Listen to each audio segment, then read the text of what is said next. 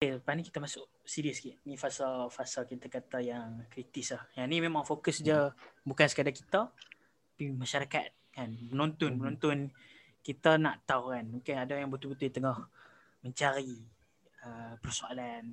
Bukan mencari maksudnya ada persoalan tu dalam dia. Dia orang sedang mencari jawapan dan tak ada empat jawapan pun mungkin ada kita kata petunjuk.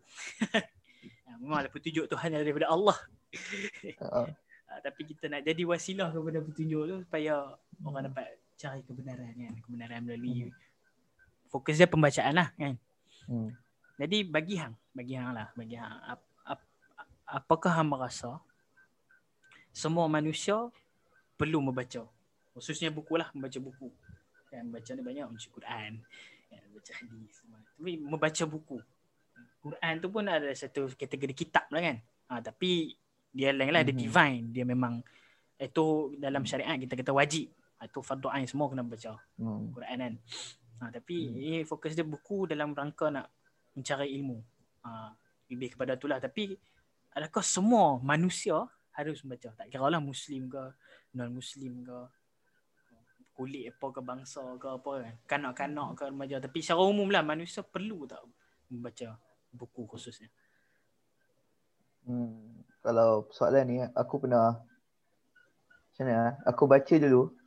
Pun aku rasa aku baca sebab aku rasa macam membaca tu klise lah aku punya sebab. Aku aku rasa macam oh membaca ini membaca ini.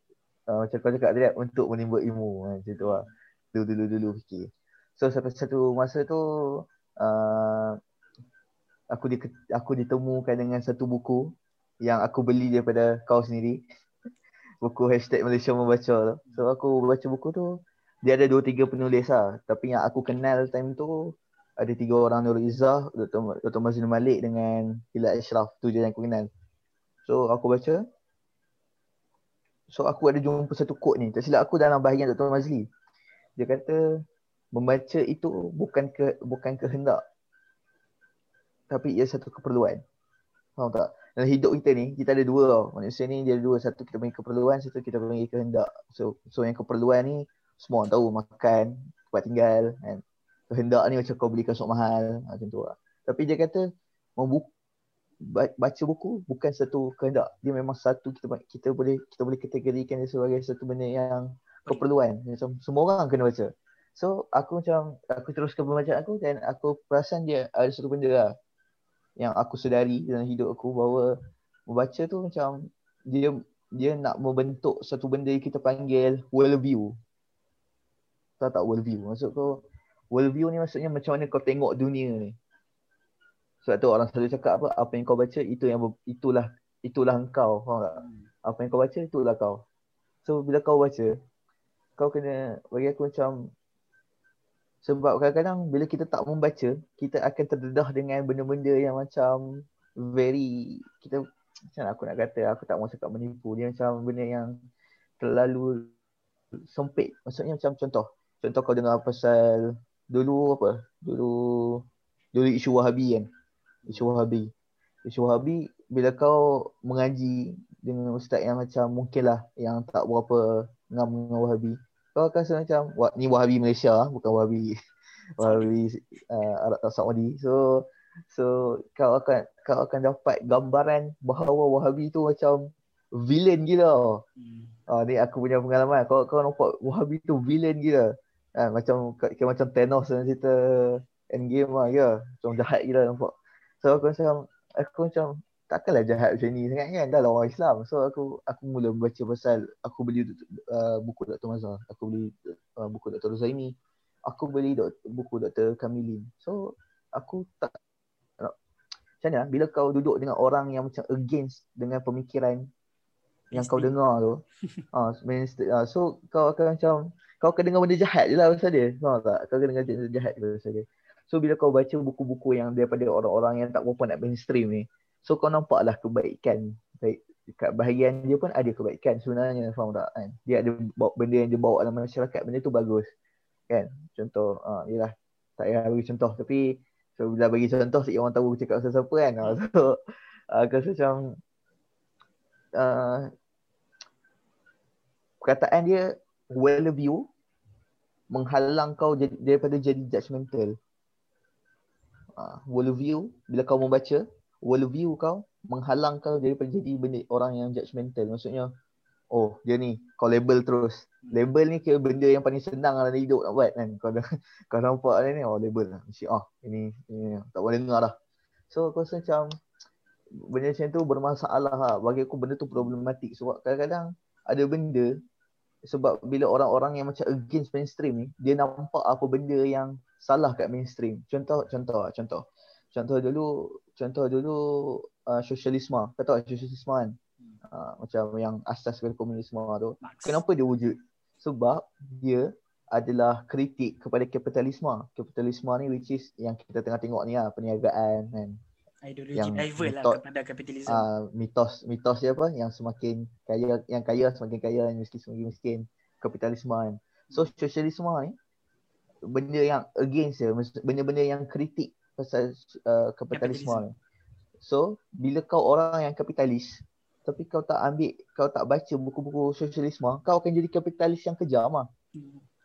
ah faham tak? Ah so dia jadi sebab apa? Sebab kau tak fikir. Sosialisme ni dia macam dia memperjuangkan buruh. So bila kau tak baca buku sosialisme kau jadi macam tak kisah pasal kau punya buruh. Kau tak memanglah kalau kau orang yang beragama pun memang agama kau suruh kan akan berlaku lah ekstremism dalam ideologi aa, kapitalisme tu sebab dia aa, tak pernah baca ataupun terdedah kepada ideologi yang uh, attack uh, attack, attack dia, uh, ideologi yang dia pegang tu yang dia tak suruh. Uh. So aku rasa macam benda-benda macam tu membentuk worldview kau lah. Kalau kau jadi seorang yang kapitalis, worldview kau of course lah kapitalis. Tapi bila kau baca buku sosialisme, oh kau tambah satu lagi dalam worldview kau. Bahawa kau pun kena jaga juga pekerja kau. Faham tak?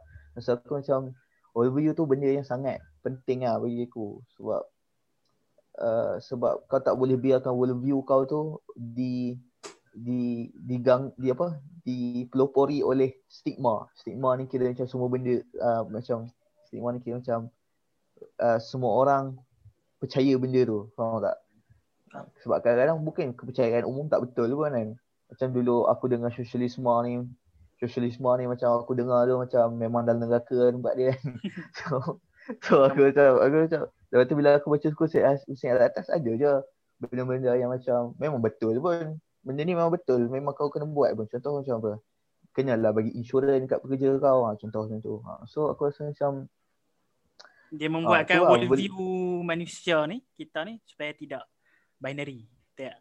Ah betul, tidak binary. Binary ni maksudnya macam dalam hidup ni ada dua benda je. Kalau tak A, B. Kalau tak B, A. Ha, so kau tak boleh lah macam tu sebab kadang-kadang ada benda yang baik dekat B ada benda, ada benda yang baik dekat A so kau kena ambil lah dua-dua ha, so benda tu macam ha, itulah yang aku rasa contoh yang paling dekat aku rasa uh, kes, uh, apa lah aku rasa blok Kasim Ahmad lah Kasim Ahmad walaupun aku aku bukan orang Kasim Ahmad tapi aku rasa macam kita uh, boleh ambil lah daripada walaupun dia orang kuling hmm. tapi Uh, so aku bila baca bila aku contoh contoh ni satu lagi contoh lah. Bila kau dengar uh, orang-orang mainstream cakap pasal kasih amat apa kau apa kau faham? Memang kau akan dengar dia ni tempat dia hmm. maksudnya tak ada apa benda yang baik lah pasal dia. Hmm. Oh memang memang dahsyat gila lah. Kasih amat tenis. Uh, bapak ni kira bapak tenis lah. okay, kalau kau dengar pasal dia kan uh, macam kasih amat ni bapak tenis. So aku rasa macam aku rasa macam bila aku baca bila kau baca blog dia kau kau perasan dia bukan macam against agama kadang-kadang penulisan dia kadang-kadang dia against orang agama ah uh, so aku rasa macam itu satu lagi uh, macam dalam worldview kau punya aspek lah kan tidak tidak cepat untuk menghukum bahawa orang tu judgmental lah kan jangan judgmental macam nak kata dia anti hadis memang dia anti hadis tapi kenapa dia jadi macam tu? Mungkin hmm. ada, ada benda yang salah pada kita kan. Eh, kita tengok benda ah, macam tu lah. Maksud aku, ya, bila kau ada worldview yang baik, kau akan kau akan rasa macam bukan semua benda salah kau. Ha, macam tu. Bukan, bukan semua benda salah orang. Kadang-kadang mungkin salah kau. Mungkin kalau contoh, apa tu, dia jauh pada agama. Salah dia 100% ke? Kau yang tahu pasal agama ni, ha, macam tu lah. Jadi aku macam, worldview tu sangat penting lah untuk dipupuk. Ha, benda-benda macam tu. Maksudnya, worldview ni macam mindset kau lah. So konklusinya sus- susah juga lah maksudnya nak untuk orang jawab uh, perlu Tapi kalau tak ada sebab asbab yang macam betul-betul kukuh bagi hang so hang tak boleh nak jawab tu perkara yang berasingan kan. Maksudnya ya ha. perlu tanpa macam uh, sebab tu asing. Pada, as, pada ha, asasnya perlu. Tapi kadang-kadang ada benda yang macam kau tak boleh halang. Benda tu memang okay, kesusahan hidup. Benda tu kau tak boleh halang. Tapi asasnya perlu. Hmm. So orang lain kenalah cari cara jalan hmm. untuk memastikan benda yang perlu tu pun hmm. berlangsung. Faham tak? Ha. So asasnya perlu. Tapi kadang-kadang memang benda kita tak boleh nak halang kan. Ha. So macam tu lah. Ha, macam aku, aku suka tengok balik sejarah kehidupan manusia. Peradaban lah. Mana-mana peradaban. Ataupun sejak uh, seawal-awal mungkin fakta ataupun kita kata uh, sejarah yang ada tentang manusia ni. Macam mana manusia mula membaca kan? Ap, ap, ap, ap, mengapa mereka membaca kan? Kira kau nak tengok buku, kau nak tengok buku tu sendiri dia develop macam mana dalam dunia ni lah. Betul. Uh, uh, sebab dulu tak ada buku. Mungkin ada ha. buku tapi sebab dia manuskrip, kertas-kertas yang dikumpulkan hmm, kan. Hmm, hmm, kertas-kertas tu pun kadang tulis macam tu lah. Macam awal-awal dulu orang ukir kat batu kan okey kat bantu semua eh, itu dah itu dah reflect dah satu keperluan manusia memang kena membaca itu satu bentuk hmm. komunikasi hmm. satu bentuk macam adalah um, hmm. tak apa tak apa aku tak mau panjang so aku boleh aku hmm. boleh macam konklusikan dengan satu ayat yang hang pun familiar uh, daripada apa kita kata untuk kita kata untuk merumuskan lah mungkin dia tak menjawab semua persoalan ya, persoalan hmm. tapi adakah apakah keperluan sebenarnya untuk manusia baca kenapa manusia perlu membaca adalah satu bentuk kita kata komunikasi itulah sebab itu secara survival kita. Hmm. Macam ilmu kita dapat tu satu bentuk komunikasi. Kita membaca. Orang tu menulis. Menulis tu kadang untuk diri dia tapi kita dapat juga. So satu bentuk komunikasi untuk kita dapat ilmu tu. Hmm. Ha, itu cara kita survival. Survival kita kita akan bergantung pada akal untuk itulah untuk untuk cari makanan kan. Tu itulah macam sekarang yang latest ni daging daging Israel kan. Uh, 3D printing kan. Uh, itu ah, berdasarkan uh, itu itu berdasarkan pembacaan lah maksudnya kajian semua tu. Itu satu mm-hmm. bentuk komunikasi lah sehingga dapat develop ilmu tu untuk survive survival ke depan ke depan. Eh, mana tahu uh daging nanti dah lembu dah tak banyak ah lembu yang kita conventional daging dah tak banyak. Lepas tu boleh buat 3D. Lepas tu sihat apa ada protein. Ada hmm. kita kata selamat makan. So tu hmm. kalau tak melalui pembacaan daripada mana lagi nak dapat kan? Ha, pembacaan. Tapi tak semestinya buku lah tapi kaji tapi fokus dia buku lah. Dia tak boleh lari daripada uh, buku tu sendiri. Membaca tak boleh lari daripada buku. Buku tak boleh lari hmm. daripada membaca. Buku tu tak lengkap tanpa membaca membaca tak lengkap tanpa buku. Oh, dia dua dia dua dua entiti yang saling berkait tak boleh dipisahkan. Hmm. uh, so tu kata aku boleh rumuskan dengan satu kata-kata daripada itulah si Ahmad Fatih hmm. uh, dia sebut dua benda membaca dan menulis. Ingat banyak. Ha, Macam ni lah ayat dia. Uh, saya percaya ya. mem, uh, membaca kita berbicara dengan generasi lepas. Bila kita menulis kita berbicara dengan dengan generasi mendatang. Ah, generasi mendatang. Ha, itu secara umum, secara asasnya generasi hmm. sekarang pun boleh akses pada pembacaan sekarang. Menulis pun tapi uh, secara falsafahnya begitulah.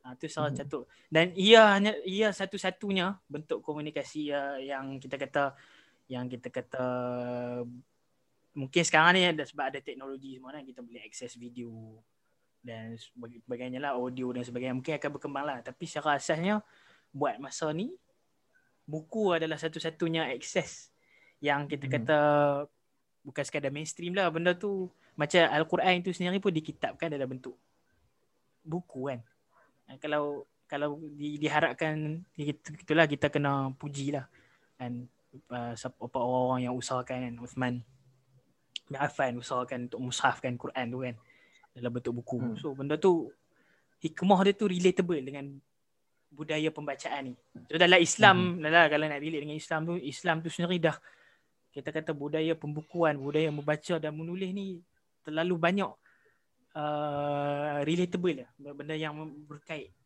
Benda yang kita tak boleh lari. Kalau kita seorang kalau kita reflect lah sebagai seorang muslim. So untuk kita hmm. tinggalkan dunia pembacaan dan dengan teknologi yang baru tak tak salah. lah, ha, mustahil lah. Macam uh. macam mana uh. macam mana boleh jadi muslim tu? Seorang muslim tu tidak membaca. Sebab ada al-Quran ada hadis. Hmm. kalau tak membaca macam mana? Lagi takkan boleh hafal hafal directly. Sekarang mana ada dah zaman apa talaqi kan talaqi sekarang hmm. pembudayaan tu Kurang, dah ah, kurang. kurang. Kurang kurang dah sangat sedikit lah nilai dia.